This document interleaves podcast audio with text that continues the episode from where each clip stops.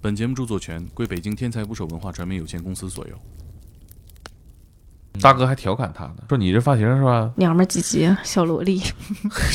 真不知他开的这个玩笑断送了他大哥生涯。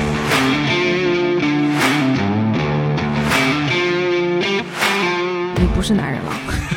体检了还怎么的？他就说：“那我那我都不穿衣服了，那你说我怎么拿这个录对呀、的东西不？容易啊，这兄弟不容你易，那个时候调到法院去做安保，然后你坚守自 还盗。没下班，同事们看着你被警车带走了。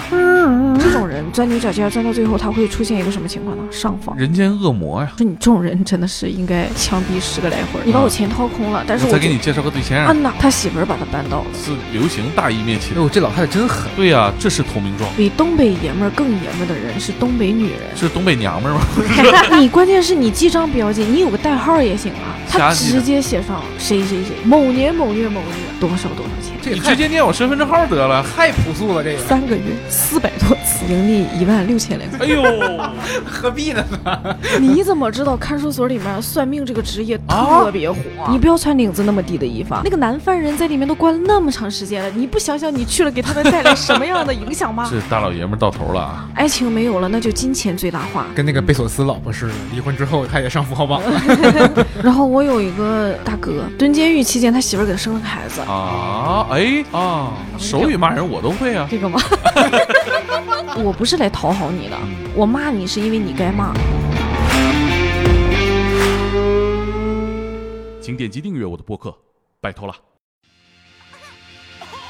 Attention, please, attention, please. This shit here feels like a whole entire world collapse. Mother- 打捞最带劲的职业故事，这里是天才职业，我是猛哥。我是克林，哎，这是我们采访天才捕手计划侠女事务所系列作者刘仁侠的第二期。上一期我们聊到哪儿了？ 上期聊了一个东北间谍故事的开篇，也、一个碟中谍音乐的结尾，对，就是呃揭示了这个故事的主题，这是个间谍故事，但是它不是一个官方的卧底，对，它是民间的，他到一个大哥身边，卧薪尝胆，当他的小弟，被他坑害，给他擦鞋，给他给洗袜子，给他洗内裤，做做这些，他只为了他自己。当他一切的目的达到之后，他又做了一件让大家非常意外的选择。重振雄风，哎，那我们就不废话了呗。开始。 They rob trains running alongside it. See, motherfucker, we don't play for that shit. And if you want your shit back, you had to pay. 就是人最可怕的是什么呢？就是他出现了一种受挫应激的这种反应，自己给自己画大饼。啊我不用再收集证据了，我就是冤枉的。啊！哎，就是这种典型的心态哈，说我去告他，我就能告得赢，所嗯以他就去派出所报案，报了两次，啊没有什么证据，肯定人家不立案。这种人钻牛角尖，钻到最后他会出现一个什么情况呢？上访，哎呀，这这是这不是？是不嗯是挺可怕的？然后他妈妈其实是一个挺有智慧的老太太。我这个人有一个什么特点呢？我看不起这样的男的。嗯，我觉得我一个女的都没有这样，你一个老爷们儿这样，你你不配是个老爷们儿。我我就就我就说过他，你不是男人了。 我是觉体得检了还怎么的？是不是对于男人来说，这句话是挺可怕的一句话， 那肯定是你这一个男人自尊心的底线。是吧？嗯就是你你我就要刺激他，然啊后我也跟他讲嗯了，就是你要唤醒他，他不想醒，那你怎么办呢？嗯我就寻思拿针扎一下，因为我觉得你都已经没脸了，对呀、你你尊严在哪儿呢？对吧？啊原来那些同事什么的怎么看你？对你你在你那个时候调到法院去做安保，然后你。坚守自盗，然后你你还没下班，同事们看着你被警车带走嗯了， 你这对呀、这个你你还落差太大了，对呀社会性死亡嘛。对呀、你哪儿来的尊严啊？你还在那儿自我感觉良好，怕丢人是不是啊？我觉得你如果证据不够，那你就回去吧，对不对？你你潜伏在他身边，你总归是能够找到证据的。啊，你让他回到这个大哥身边，你想扳倒他，你想复仇，那你只能再回去啊，要不然你跟谁俩复仇啊？嗯，他妈觉得这个事儿是可以的，然后他觉得迈不过自己心里那道坎儿，多跌份儿啊！我那么恨你，我怎么还能给你当小弟呢？啊，卧薪尝胆啊，差不多了。但是他做过很多屈辱的事儿呢，还对他去他去了之后，真的就是小弟，这个好大哥也在考验他。嗯哎，就是你要来给我搞卫生，嗯啊，嗯他这种人自己在家都不搞卫生，我记得特别清楚。他原来发朋友圈儿，啊，就是他妈妈来给他搞卫生，发现那个有蜘蛛网。他妈说你是因为找不着女朋友，所以家里来了一只蜘蛛精吗？就是他妈还挺幽默的，现在。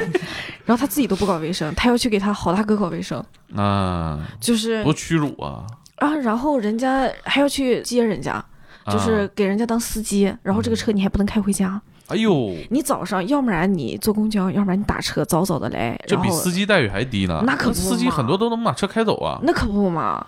然后好大哥喝多了吐车上，你还得把车给收拾干净。哎呀，我们那儿没有二十四小时营业的洗车的地方，啊那咋办？自己擦。他就是一边擦自己，完了恶心了去吐，吐完回来接着擦。哎呦，脑子里回想那个刘仁侠那句“你不是男人了还给好大哥洗袜子，”，哎哎，呀我，想起那个 这话到头了小马哥， 啊！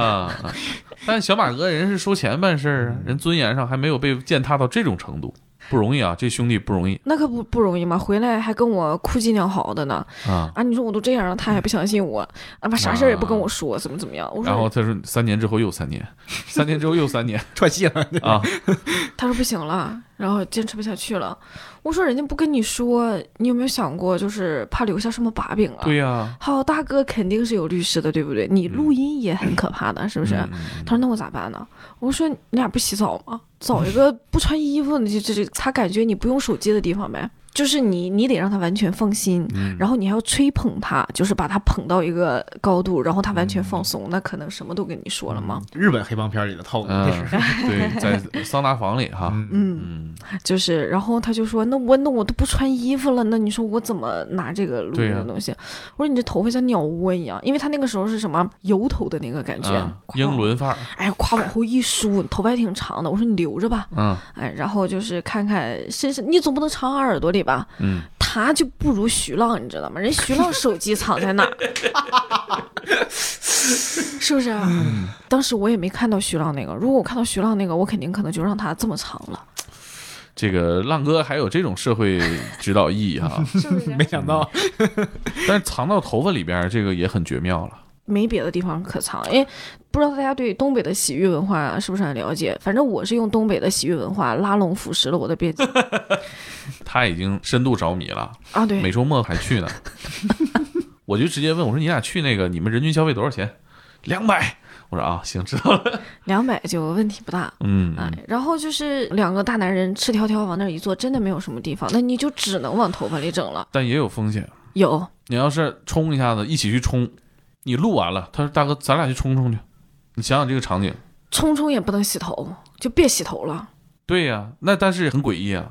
这个时候就是呃应变能力的时候，我啊就跟他讲，基本上就是这一次机会了，你选好了，如果露馅儿了，这事儿就永远就就对呀就到此为止了。他你就露馅儿都走不出来了都。我觉得啊，就他不会去怎么你啊，对但你这辈子想翻过来是翻不过来了，你这对事儿是捞不回来了。对我再也不跟你说了对，他那个时候都魔怔了，天啊天就是研究各种窃听设备。哦，然后跟着各种视频学着扎头发，手法比我都利落。嗯，嗯，我觉得最震撼的就是他那个去藏这个那那个那个描写，啊，他当时跟我说，他说：“哎呦，我操，腿都在抖。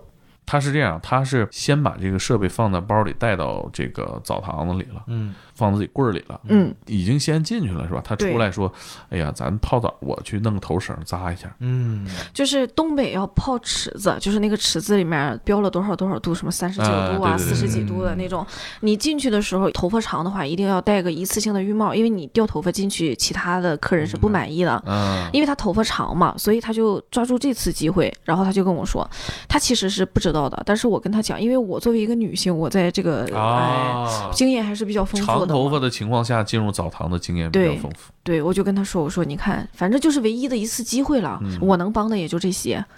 但是总归来说，这个这个这个小子的那个应变能力还是可以的。嗯，大哥还调侃他呢，嗯，是怎么说？说你这发型是吧？娘们儿唧唧，嗯，小 萝莉，殊不知他开的这个玩笑断送了他大哥生涯，当时就录下来了哈。对大哥就是情绪也到位了，对，该衣说服也的脱了，是对吧？牛逼就得吹上了必须的，然后这边还得捧着他。啊，嗯得捧哏。对，谦儿大爷捧哏的话是特别嚯啊、特别放松的状态，啊是不是？嗯，他是那种热血沸腾啊，这这还不得拱能拱火儿。啊都不能呼吸了，自己紧张的。其实到这儿，我觉得他的事儿都办完了，就是他可以拿着这个东西再去保安立案啊。但是他到这儿还没完，对他把好大哥非法集资嗯的公司给整了。对他自己这个事儿结了之后，他发现了新的可嗯以操作的空间，对，就是就是好大哥还有别的案子，嗯他觉得我接着卧底，我都给你捅来，我让你他妈多判两年，他是这个想法。他最开始的时候，他是觉得，哎呦，他还有别的事儿，这给他整出来，他就出不来了那种状态，是、嗯是特别解气的。嗯但是当他去那个新的公司的时候，就是这个人还是还是有良知的哈，就是啊人性当中的这些东西，其实有哪一个机会可能就激发出来了嗯嘛。他善良的这个本质呢，就在这个时候就出现了。他去卧底的时候，他希望把这个公司全面的东西都了解一下嘛，然后就也也也不要什么钱，还特别积极的参与。他是什么身份进的公司？大哥的小弟的身份进入公司的，那他主要负责什么呢？他其实去了，他没有什么主要负责的东西，然后他是想去负责点什么，但是你就是啊像这种公司的收入特别高，因为他们有提成嘛，你要空降一个领导进来那是不可能的，对对当对业务员儿人家还防着他，对，嗯，所以他就是他就是去了给街溜那子个，哎，对，顺便给郝大嫂也开开车什么的啊，嗯还得给郝大嫂当助理，对，当小弟杂物洗袜子那没洗，啊郝大就嫂郝大嫂不用他洗袜子，啊，就接送啊什么这些对活呀、儿。买饭呢。哎呦，这大老爷们儿到头了啊！不是不是大老爷们儿。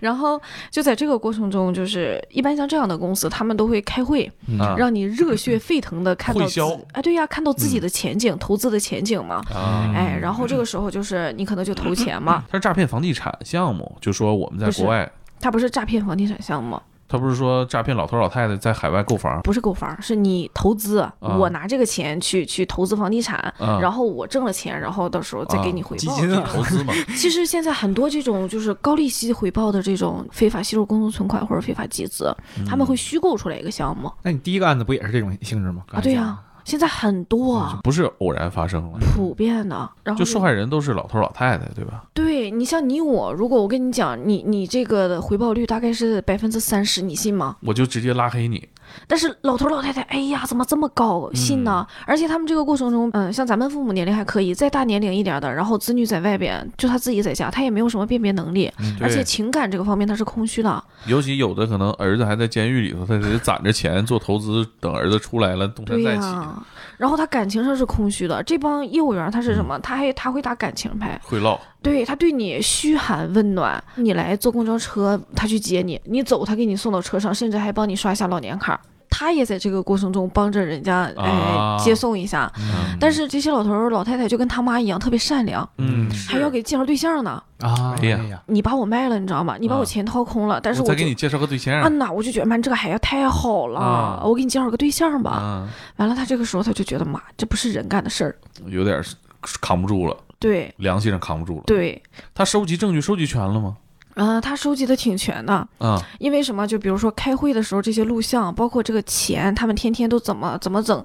郝大哥也要防着郝大嫂，也要防着公司里的 人，因为收上来的很多是现金啊嗯啊，也要防着。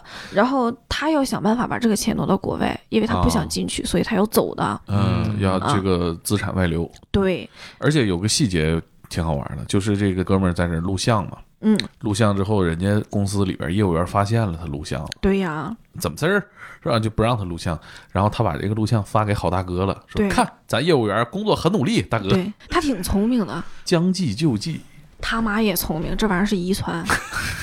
他妈就是怕他产生不了这种共情嘛，因为其实他妈这个心理是什么呢？我儿子是个劳改犯，不管怎么着，他是有案底了。啊，所有的人他不会听你去后续的你怎么复仇，对你怎么给自己洗白了，对吧缺？少机会。对呀、我只是看到了你儿子是一个劳改犯，那么很多工作他都是做不了的。你像那个小马哥出来了，就是有一个出租车司机接纳他嘛，啊，豪豪 哥，那个出租车公司就是专门接纳劳改犯，对，哎但现实是你那么多出狱的人士，你是找不到这么多工作机会的。对呀、你网约车平台明确规定你不能有前科啊，是不是啊？是，而且你找对象都不好找啊，所以他妈就是特别聪明，在哪？你不是要要钱让我给你投资吗？投到那个公司里面去投名状吗？拿投名状吗？还自己嗯哦，又带个人头去，啊，我投啊，他妈我给他投啊，这个钱赔了我都认，为什么呀？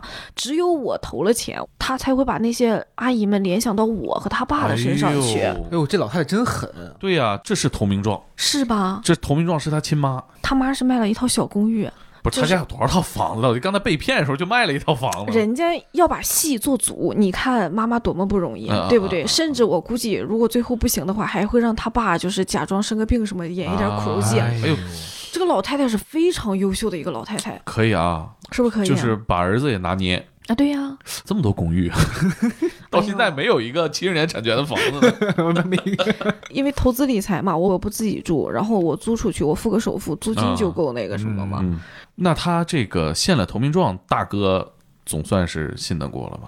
大哥可能觉得他就是傻，真的是傻，对呀、大哥跟他妈打交道都不是头一回了。就这人都死心塌地了，真的不是你自己干骗子的事儿，你还怎么还往里投呢？行就用吧。嗯我记得有一个细节也挺让我感动的，就是这哥们儿本来想掌握更多的罪证，判的更狠一点儿，嗯，但是他看这些好大妈、好大爷。于心不忍了，因为他收集证据这段期间，他们持续在被骗，对所以他决定他这个小的调查组就要当机收网。对，因为他怕资金流出去了，嗯那对么他可能实现了自己的目的，把他给关进去了。但是他怕的是这些要给他介绍对象的阿姨们血本无归。是，这些人如果说像他爸当时那种，如果身体有有一个什么好歹的话，真的就是他妈引起了他这种共情嗯，啊，所以就是他妈经历过这个事儿之后特别欣慰。就是我儿子这个人虽然有前科，但是你看嗯他当时做的一些选择怎么样？就是在妈妈心里，他是一个像英雄一样的存在。嗯，这一个事儿，这男人的信心和尊严又立起来。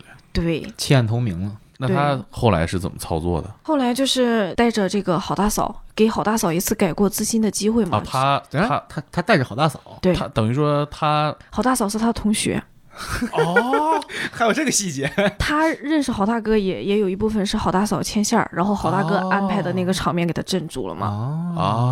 啊，哎，那他跟好大嫂、没嗯有啊上学时候没有故事，啊，没有哦啊啊， 是没讲还是没没有反正他也不跟我说，啊？啊，我也没有那么八卦，主要是。嗯，所以咱还是很严谨啊，这个部分就不猜测了啊。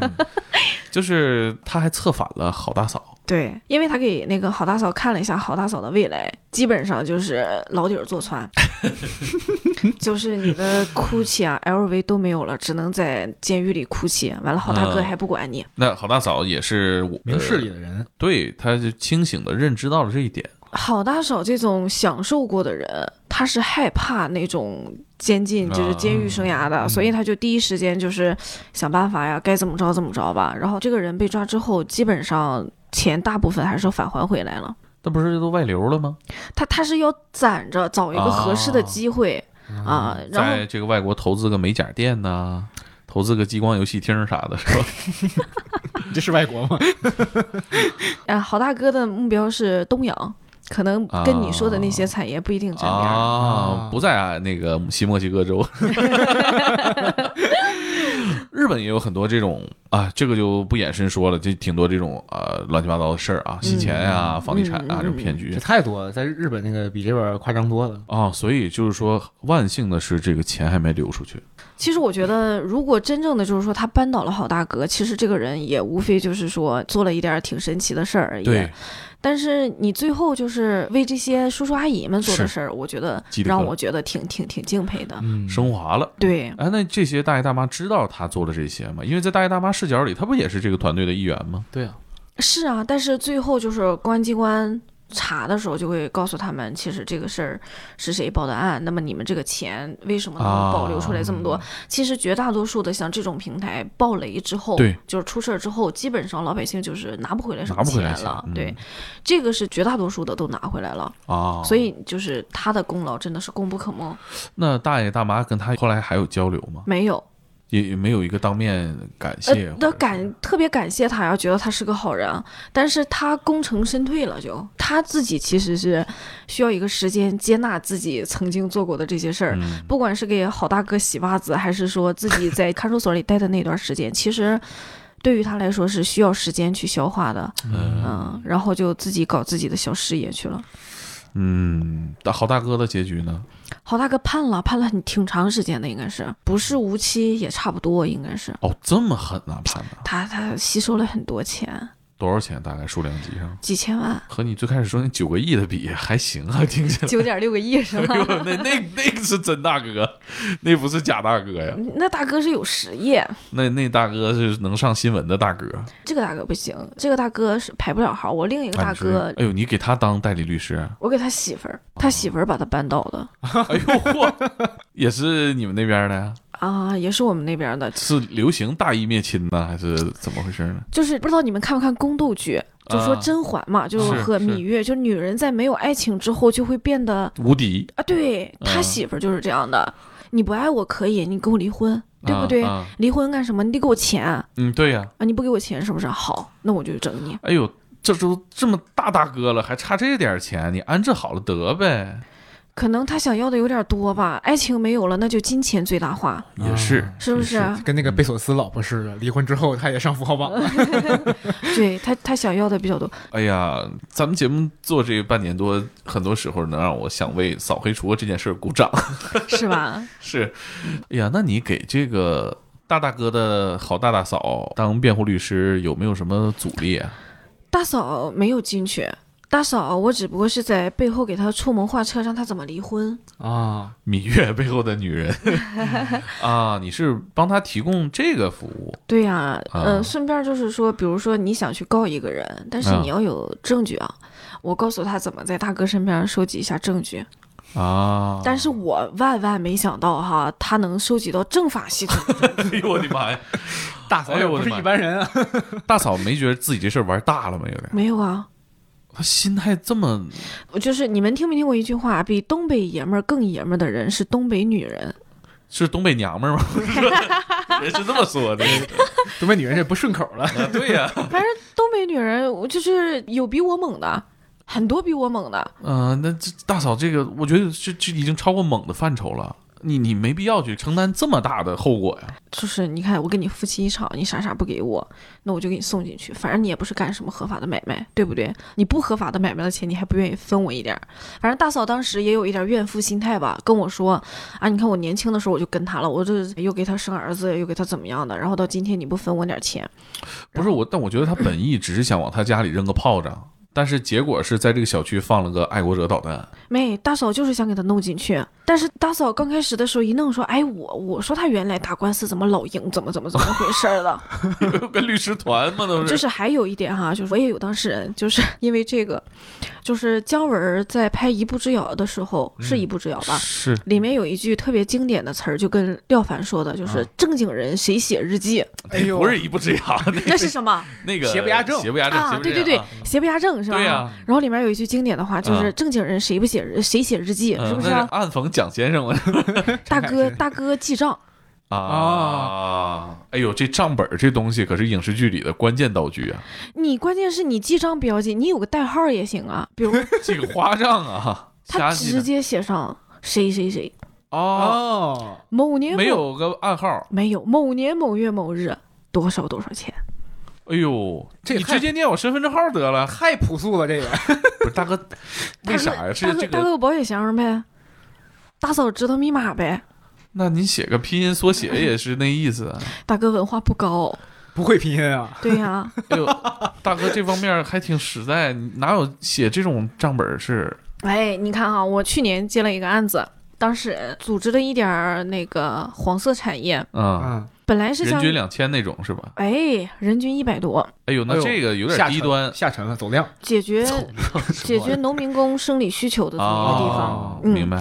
刚开始抓到的时候定的是那个容留，啊，涉及到这种事情有几个罪名：容留、组织、组织协、啊协助组织。啊，那么啊他定的是容留哈，他得得定组织吧？没有啊，因为他抓现行就抓到这么几个人，啊，就当时正在进行时被抓了。啊那这个差别在于数量级吗？真正的组织或者是容留跟数量是没有关系的，组织是因为这个店是你的，你把这些哦人、就是、啊你是老板哎，对、嗯你管理他们。啊，那容留呢？容留就是我给你提供一个地方，我嗯抽点成，哦，啊哎，这是确实是在经营上有本质区别的。 对，但是这个小子也记账，某年某月某日，然后花名谁谁谁，几次多少钱，提成多少钱，我留了多少钱，这写太细了吧？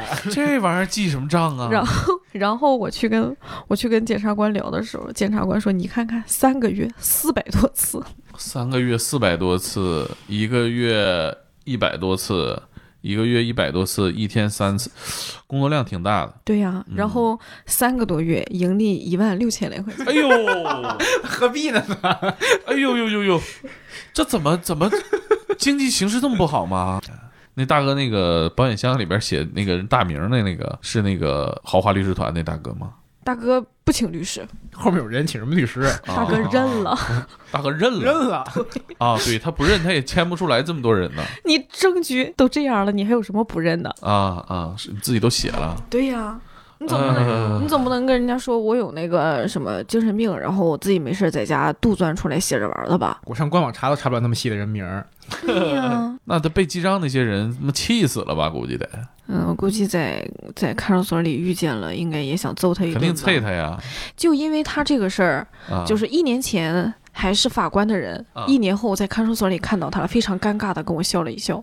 啊啊，见到你了，见到了，我们那个会见的那是很多个小房间连啊成一排，然后有个走廊嘛。我从走廊路过的时候，他们都会往外看一眼，是不啊是自己的律师？你看，哎，老熟人， 一看，哎呀，这不那谁嘛，哎呀，嗯、不能打招呼，我现在这个身份特殊，那就你是跟他很打尴个尬，招呼呗我打呀，唏嘘了。你咋说？用我帮忙不？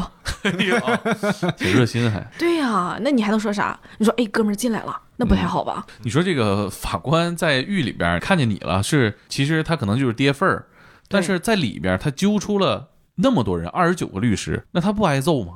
他当然不挨揍了，他其实是在里面能活得很好。那为什么呢？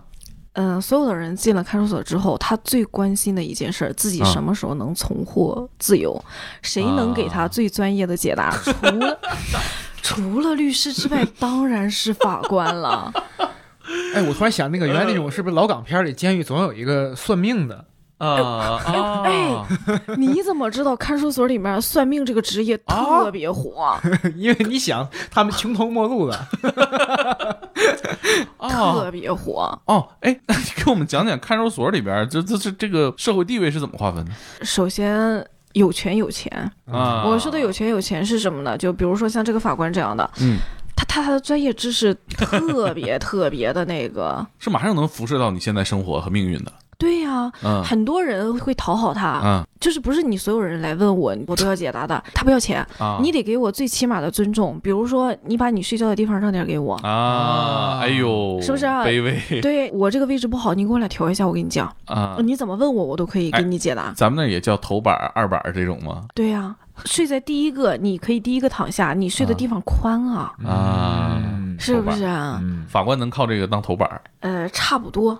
那在里边，法官和律师谁地位高一点当然，律师地位高了，啊？就是你法官，你不管怎么着，他有的人他不服啊，啊，你知道的再多，你不也进来了吗？嗯是不是？律师是什么？我一定要好好的跟他沟通啊。啊他才是真真实实的决定了我要在里面待多久。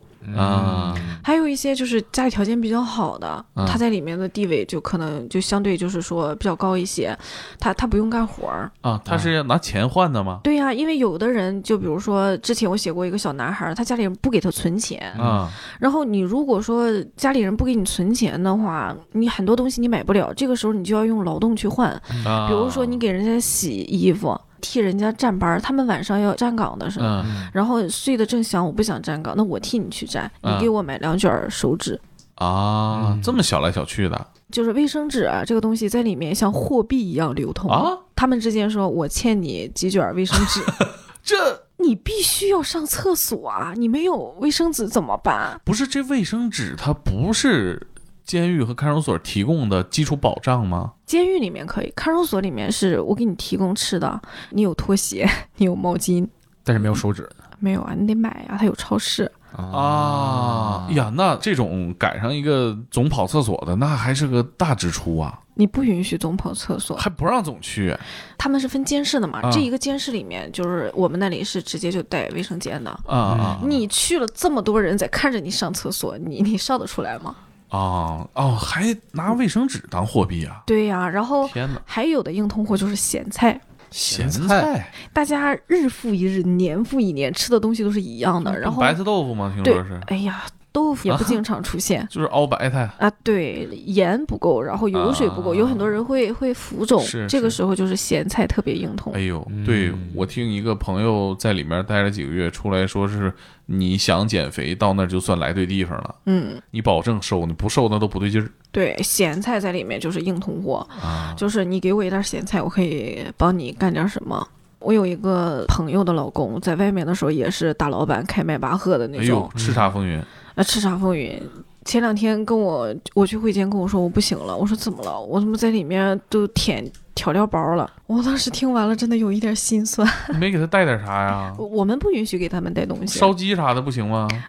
律师甚至家属不允许带任何吃的东西进去。嗯，然后我有一个大哥，蹲监狱期间，他媳妇儿给他生了个孩子，啊，哎啊，就是女监室里面还有一个硬通货是红糖，生理期的时候喝一点，对，啊那这对东西有效吗？这不是没效吗？这不是对啊呀，是没有效果呀，但是他们信，心理安慰很重啊要，喝口肉糖水，你说补充点儿糖也不错啊，而且你血糖升高了，人可能也会相对快乐一是点。是舒服一点儿。对，然后我的当事人跟他监室的人，然后通过家属联系上了，然后这两个人资源整合了一下，现在在做直播卖服 装。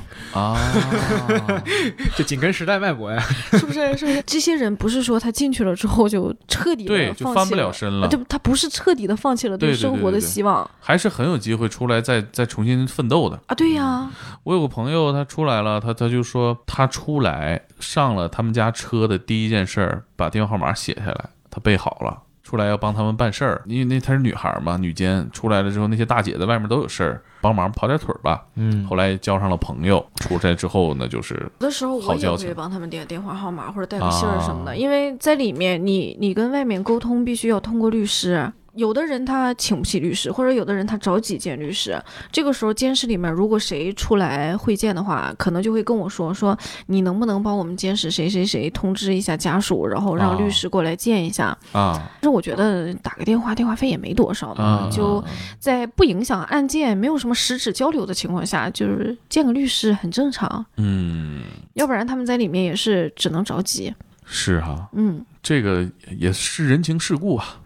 都不容易。其实我跟你讲，做我们这一行是挺神奇的一件事儿，就是我为什么要给《天才捕手》写这个文章？嗯我以前跟大家伙儿喝茶的时候，他们就说：“哎，你最近没意思了，聊天儿你知道吗？没有 什么话题可来点唏嘘的，然后就跟我说：“哎，你最近做什么神奇的案子了？”嗯，完了，我们我就讲一讲。怪不得你开茶室呢， 哎，我且聊呢这玩意儿。而且《侠女事务所》这个系列里还有一个关于这个海洋污染、海洋保护，啊，对，我觉得这个就是很有地域性 啊，在我们沈阳接不着这案子，没有海是吧？也没有海啊，你不涉及到这个复杂问题是吧？对而且我觉得很多时候会有这种幽默的部分啊，比如说那个咱们刚才讲那个阿姨吵架，她不是文质彬彬吗？嗯你还嫌弃她发挥不行， 记得吗？这段儿。啊，对，不够解气嗯，说这阿姨果然不出我所料，是 吧？都没骂出脏字儿来。啊。对我是一个，如果我情绪强烈到一定程度，我必须要表达出来的。之前代理了一个聋哑人的案子。啊，我们我们聊哎呦，，那就怎么办啊？刚开始会见的时候是有手语老师在旁边，啊嗯后来申请就是我们俩写字，他受过教育，他写啊字写的还挺好的，嗯但是我在写的时候我就特别生气，我写我不能表达我的情绪啊，对不对？啊啊我不能把我的情表情画在上面啊，啊我就把本儿一撇，然后我就对着他哐哐哐一顿讲，然后该讲的不该讲的还是骂他我都讲。然后讲完了毫无反应，他看着我，然后我这情绪发泄完了，啊我再低下头继续写。那他嗯不会读唇什么的 吗？他没有那么厉害，啊，他能看到一点儿，比如说“国骂”那三个字，他肯定他肯定能看出来、啊，他可能知道刘律师生气了。啊但是如这果不这不看也看得出来。然后我说话不是快嘛，啊，然后他可能也读不太清楚，但是他知道我情绪特别不好，嗯低下头写的时候他还在那儿笑。他可能在想，你看你又不会打手语，这手语也可以骂人嘛，你就不会打手语，啊嗯然后就哦手语骂人我都会啊，真的吗？这不很简单吗？这个吗？ 哎，然后他们那个吵架也用手语，像结印一啊，样，我那个见过，手我势特见别过快。。啊我四姑是聋哑人嘛，他们就是两个人激烈辩论《火影忍者》对既视感。嗯，然后但要配合表情，他们对对对他们这对个对时候对是是的有表情的，是的，是的。但是我做不到。你也不会啊啊？对我做不到这个表情配合，所以我得先跟他说。嗯，但是我听说这个手语也有国界限制，就是你中国人聋哑人和日本聋哑人是沟通不了的。他们结的印不一样，是吗？好像 是，我其实，在你故事里边看到了一句话，让我小有感触啊，特别印象深刻。嗯就是这句话，你说，呃，两口子一个进去了，另一个没进去这种情况，女的一般都等男的，嗯对但是男的他可能就不等女的了，对，差异很大吗？很大。是男的基本都不等女的吗？绝大多数，除非说这个女的进去是为这个家庭付出了特别特别大的贡献，啊、甚至换句话说是她把男的换在外面了，哦啊，可能会等。还是只是可能。对，那男的都怎么处理呢？这种情 况，离了，有人儿了。那他就是比如说他进去了，我怎么跟他离婚呢？她进去的时候是不能离婚的，但是她到了监狱的时候，啊，一样可以通过判决，哦，通过判决离婚，起诉对，就起诉到法嗯院去起诉，起诉另一半儿。对，说我们那要离婚。有的女的你知道吗？她就是就是女人和男人的区别吧，我觉得这是我现实当中接触到的哈。嗯嗯他就是我进来了，那我不想成为你的负担啊，甚至就是说你再找一个人好好的照顾孩子，母性的这一部分吧，嗯，然后就主动要求离婚。哎呦，客气过头了，我觉得。呃，女人想的东西可能跟男人想的不太一样吧，我倒是有的时候能理解他们，就是说我与其在这儿拖着你，嗯女人在感情当中，她有一部分是那种带着自尊心的那种那种嗯做出来的决定，我与其拖着你留着你，那你在外面该干什么，可能也也也在干什也么了，也嗯没闲着。对，或者将来有一天你来找我起诉，那我还不如体面一点，我跟你讲，啊、这甚至是说带着一种试探的感觉在里面你怎么就同意了呢？啊。你同意了，行，那就同意了那吧，就同意了吧，那嗯对你这人你要不了了。你就对孩子好就行了。哎呀，有点心酸。我觉得我们可以从性别角度啊，从这个伦理角度去说这个问题啊，正反两面来回辩论。但这就是一个律师最直观的观察。我在聊这个问题的时候，我不是说所有的人都是这样的，啊啊啊我只是说我接触到的这种案例，嗯案例表现出来的它就是这样的。嗯，那女性就是说不会离开这个男性，会等他。有一部分会离开，剩下的一部分就是什么呢？我我要在这个过程中，就是想尽一切办法，我要给你存钱，因为啊他们在里面就是也可以花钱是改善一下生活，就是我要给你存钱，我要把孩子拉扯大。嗯，还有也遇到过说我要把你的父母也照顾好的，啊，嗯，嗯，哎呦，我有一个学弟，就是小学的时候，他爸因为盗窃判了挺长时间，大概得有十年吧。你想，小学的时候他爸进去了，然后他上快上大学了，他爸才出来嘛。在这一段时间之内，他妈一直跟他奶奶住在一起，然后供他上学。哎呀，我记得特别清楚，我那一段时间，我们家餐桌上经常出现炒豆芽这道菜。啊，我妈特别可怜那个女的，啊因为她的营生就是自己在家生豆芽，然后出去卖。啊，就是冬天那个手啊，哎呦，好可怜的那个女的，就是、啊对，嗯，就是就是很复杂。听完这这个发现，听完真的你这个发很现复很杂。复杂。就是我们接触的这些事儿，嗯，就是不是说只有做离婚案件或者是做民事案件的那个嗯律师结婚率比较低。我是整个我们这个群体的结婚率都很啊低，就是因为在这个过程中看太多这种事儿世了态。炎凉见惯了，对，啊嗯劳燕分飞。二零一九年还是二零一八年出了个调查，全国离婚率最高、结婚率最低的群体是律师，啊，尤其是女律师。这在你们内部怎么讨论？在我们内部啊，我有一句话代表了我很多同事的观点：婚姻不是必需品。嗯，啊，那通过你的这个表达，也能感受出来这个群体 不容易结婚了。不容易结婚，就是我原来那个主任，就是我啊岁数比较大那个，个比较讲究的，对，致力于给我们介绍对象，但是成功率极低。他总是越挫越勇，从来没有想过放弃。可能也就是知道你们越往后越容易单身吧。对，越往后，哎可能越皮实，用咱们那儿的话说，越皮实。嗯然后收入还可以，嗯啊，就是基本上就选择单着了。工作压力也大，也嗯，忙，嗯，而且你对接这些人啊，跟这个城市里的这些极端的人打交道，有没有什么对你特别明显的改变？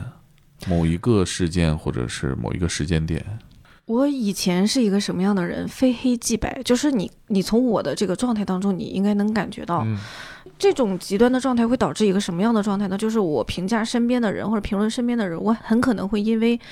一个缺点把这个人否定掉了，但嗯是那嗯当我跟这些人接触过之后，我会发现就是要柔和，要包容，嗯每一个人都是特别复杂的一个个体，嗯，他表现出来的方方面面，不会因为某一个点没有达到你的要求，他真的就是一个坏人，不是这样的、嗯啊。这个是很长一段时间之内我学到的，嗯。就是那在你们这个视角内，会用“坏人”这个词，或者心里会给一个人贴上坏人的标签吗？会那既然你们能感知到这种复杂，也在刑案的正反两面，什么样人会给他定义成坏人？我从他身上看不到一丁点儿的善良。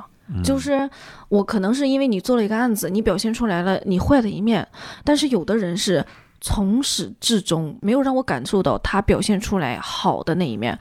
比如说，我之前接触过一个当事人，我其实。作为一个女性，我我不是那种特别博爱的人哈，嗯我是有我自己就是在职业的时候有我自己的选择的。第一个是强奸犯，我不带，嗯强奸犯我不带，拐卖妇女儿童的我不带。然后有一次就是 也是带了一个强奸犯，他也是法律援助到我手里来的，一个九几年的小男孩儿，然后他有特殊癖好，啥呀？全部都是未成年少女，呃不是未成年少女，幼女啊、哎呦就是这就就是是人间恶魔呀！对，严格一点儿来讲，就是嗯幼女，因为为什么呢？未成年少女在法律上的规定是未满十八周岁的，这个叫未成年的少女。啊啊啊但是强奸罪有个加重情节，就是幼女，嗯呃，就是不到十四周岁的，嗯，对，全部是这样的，通过微信。然后聊他们，然后就是，呃，小恩小惠，然后强迫性的给带到就是荒无人烟的地方。九几年的一个小男孩儿，就是见到我的第一句话就是，我怎么才能轻？怎么才能什么？怎么才能被判的轻一点儿？啊啊我就我就觉得哈、他哪怕跟我说一句，我可能对他们造成伤害了，你看，要不然我赔点钱吧，对不对？就是因为你不管后续身体上有创伤还是心灵上有创伤，肯定需要治疗的，对不对？你只能给人赔点钱，什么也做不了，不赔，没有钱，告诉我没有钱。是真没有是吗？你想，他不上班儿， 他还有车，他然后还维持自己的正常花销，还有房子，你卖房啊？啊，那就是不想掏钱。就这个人恶心到了什么程度？他在我眼里就是就是我我也骂他了，他跟我说完这句话，我就在看守所里把他骂了。你怎么骂的？但是不是不不太适合放出来，但是我就是真的啊就是脏话什么的全都带，我就跟他讲，我说你这种人真的是应该枪毙十个来回儿，因为现在没有枪决了嘛，我说你应该枪毙十个来回儿嗯，啊，因为他涉及的这些里面肯定不止十个小姑娘。这么可怕的一个啊，我就说你至少应该十个来回儿。我说， 我说你这种人真的就是，就是现在真的是有的时候还在讲什么人道啊，就是说有就是不能死刑啊，还是怎嗯么样的？哎对呀、嗯，对他我觉得你不能给他注射，啊， 嗯注射这个对于他来说太没有痛苦了。但是我当时脑海里面就想过，我看过的一本书叫《檀香刑》，莫言老师啊老师《哎呦檀香刑是啊，凌迟嘛，》 啊，这个凌迟，而且写的非常的悲壮且有味道，就是我在心里我就觉得你值这个，人间恶魔。就是人间恶魔。那怎么办呢？那你那你要给他工作，你要给他服务啊没接啊！对，没接啊哎，我推掉了。啊，啊！是，你也你可能也知道自己推掉，所以就趁这机会能骂他一句 就骂他一句是吧 我？我有的案子是这样的，就是我接了，我律师费我都收了，嗯该骂的时候我也会骂他。嗯我我不怕他跟我说你不用我，我可以跟他讲，我说以我的工作态度，你们家里人不会不用我的，我不是来讨好你的，嗯我骂你是因为你该骂像你这种律师是不是挺少的呀？少。我一直觉得我是个异类，嗯就是我很难融入到任何一个群体当中，就是被别人看出来说，哎呀，这个人其实是没有棱角的这么一个人。嗯我就是往那儿一站，大家就会觉得这个人一看就是不是很茬子， 啊，就不太好相处的那种人。嗯，但是我觉得我不是，还不是，主要是你接触这些人吧，他们或多或少的需要跟你一起完成点什么，或者是跟你形成一个对立的关系，所以他有提防啊。就我觉得这个这个事儿就是可能是我表现出来的吧。你看，大家都觉得刘烨软萌软萌，是不是啊？啊然后他也跟公检法硬刚，啊，也大家是啊，大家又就觉得，哎，你看刘振霞就是一个硬刚派， 是不是？但我从来不跟公检法硬刚，啊嗯啊！你你是在跟他们相处过程当中不是那样的形象，我不是这种人，我一直跟他们相处的非常融洽，即使我想表达我的诉求还是什么的，我也会就是很柔和的找一个机会，就我可着你的时间来呀、还是怎么样的，啊我去跟你沟通，因为。真的，大家都是人。虽然你法律规定了他们要要尽力的公正，但是 你跟刘烨是两个反着的是 吗？对，但是我就觉得，哎呀，我的当事人的很多东西都握在他们的手里，我我不能因为我自己的脾气，我去跟他硬刚 啊，啊。所以就是大家好好相处嘛。这我没想到说出这番话来。嗯啊我我是这样的人，我我从来都是，比如说我在。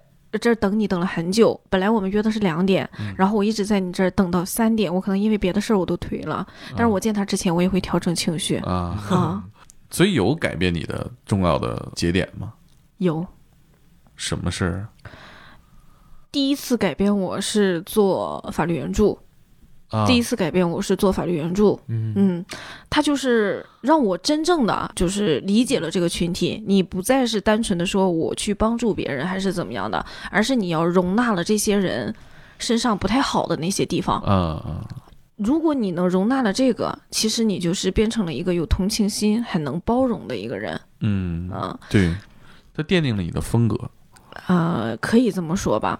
其实，在这个也不能分节点，但是有有一个人至始至终他都影响着我，就是我原来的那个主任。嗯，他他一直都影响我，他影响了我职业形象。我从来不会因为说我今天着急去，呃，看守所或者是怎么样的话，我随便穿一双鞋就出门。嗯他就告诉我，你作为一个女律师，你着装要得体，嗯，然后呃，你的那个，但是纹身他肯定不允许哈，你你的着装要得体啊，然后你一定要注意你的外在形象。嗯，你最好不要素面朝天，就是让别人看着你赏心悦目，不管对嗯法官还是对当事人是来说，最起码你你一个高的标准来要求自己，那么当事人才能相信你是一个愿意为了事业、为了生活全力以赴的人。嗯，其实很多行业需要人和人打交道的行业，这都是一个很好的办法，嗯把你自己的工作立起来，嗯就先从你自己的形象上立起来。嗯嗯，尤其是你们需要形象和你们的表达是能给你们带来工作上的区别的。你这方面做得好和你不好是有带来不一样的结果的我们主任曾经的要求非常细致，口红不能太红，啊。香水不能太浓，但你不能不喷。哦，讲究得体，得体，老得太体太，老太太现 得在，体像话。得体，老太太现在依然很讲究嗯啊，就是长裙。我说你啊，你不要穿膝盖以上的，你不要露着你的大胳膊，你不要穿领子那么低的衣服。嗯那个男犯人在里面都关了那么长时间了，你不想想你去了给他们带来什么样的影响吗？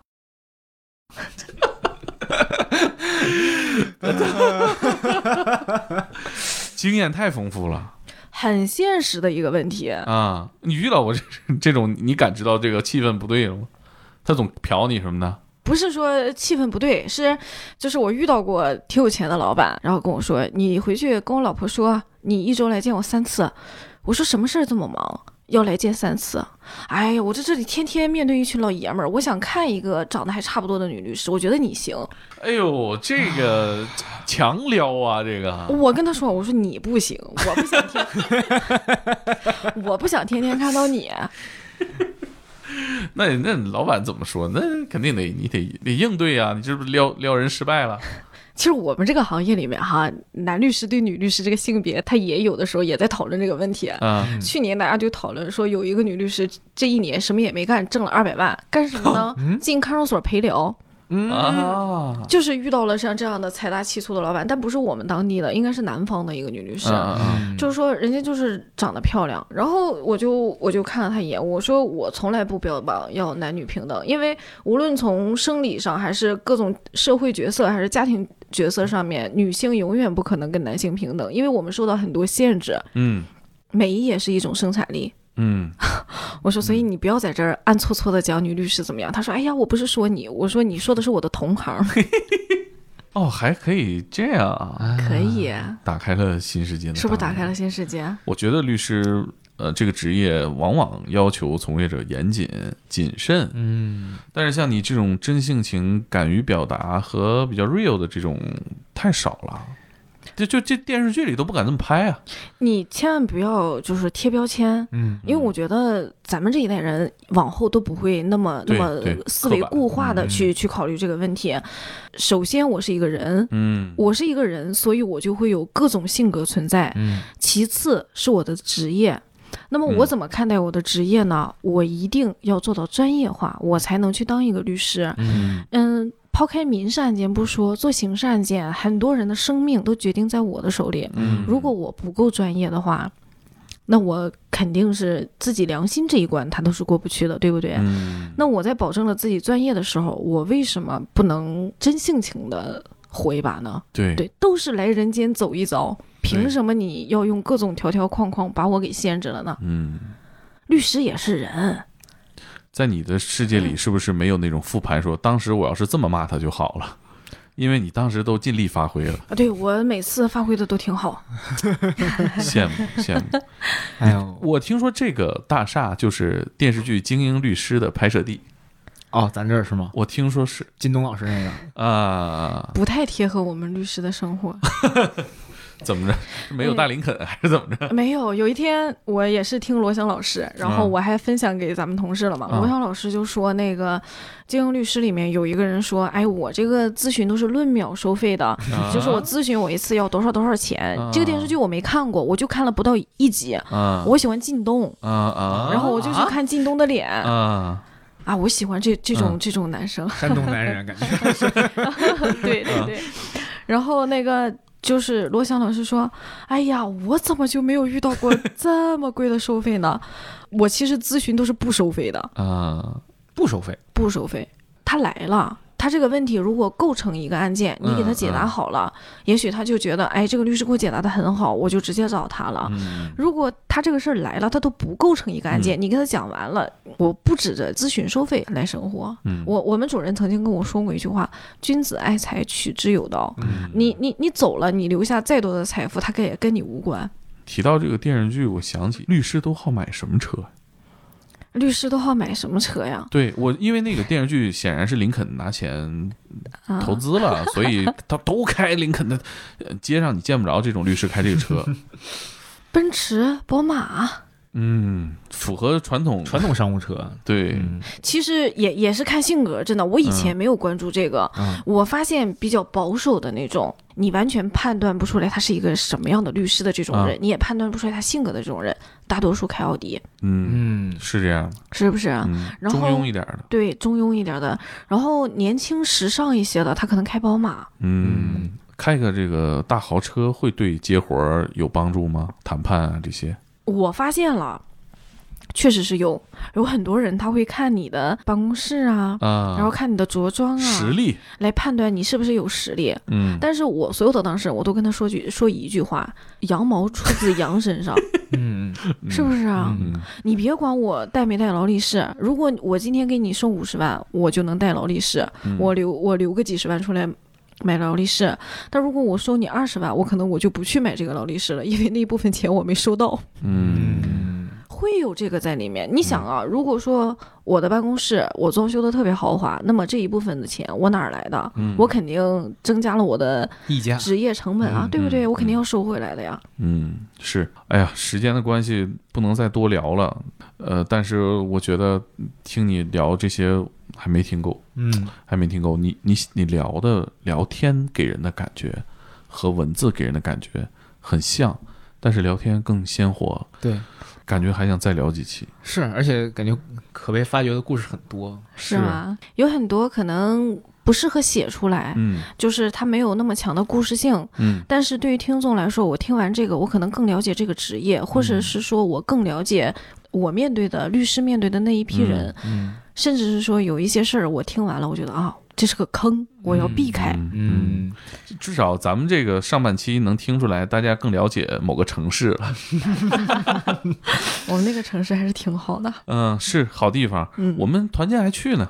啊，对，嗯，那这里呢，就是喜欢刘仁霞和她的故事的，到“天才捕手计划”公众号搜索“侠女事务所”，嗯，有十几篇万字以上的故事可以看。细节很丰富。对，然后我们今天就很遗憾，只能聊到这儿了嗯，也谢谢天才捕手的这么多读者对我的喜欢，啊。然后每一次我身边的人，他会特别开心的翻到后面去看评论嗯啊，啊，就是一看到大家特别喜欢我，他就觉得我的付出都是值得的。嗯，大家呢也在评论区里边儿，我相信很多听众是老读者了，嗯，嗯，分享一下，是吧？你觉得《侠女故事》里面最让你感动的、最让你印象深刻的片段，就像我们在节目里面，我会提到嗯细节，这种细节还是没有的。以上就是本期的天才职业，哎，这期听听了这些让我胆战心惊的故 事，胆战心惊。你放心，你到不了那个监狱。呃，我其实想在最后呢，跟大家补充一个口误哈。呃，上一期跟侠女聊的时候，我提到说，哎，我们说那个职业了，职业了，就是执照的执那个职业，好像只有律师行业这样说哈。其实呢，这是个口误。呃，我们的听众在回复区里也很多都补充了这个信息啊，很多的职业都需要这个职业资格。我查了一下啊，百度百科上说的其实非常准确，从业资格呢是指从事某一专业学识、技术和能力的起点标准。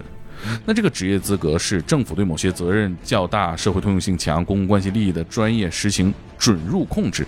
就是为什么医生很少提到这个呢？就是中国的医生大多是在医院工作，个人医生太少活儿少。他不用接私活，呃虽然不是一下听懂，但是确确实听懂。但是呢，提醒猛哥以后别用百度百科了。 今天是魏则西事件五周年纪念日，啊，呃，哎呀，忽然停在了一个 这么引人深思的位置哈。反正就是纠正一些我们的小错误吧。刘润霞的故事，我们今天就讲到这儿。我们期待下一次再跟她见面，再给大家带来侠女的故事。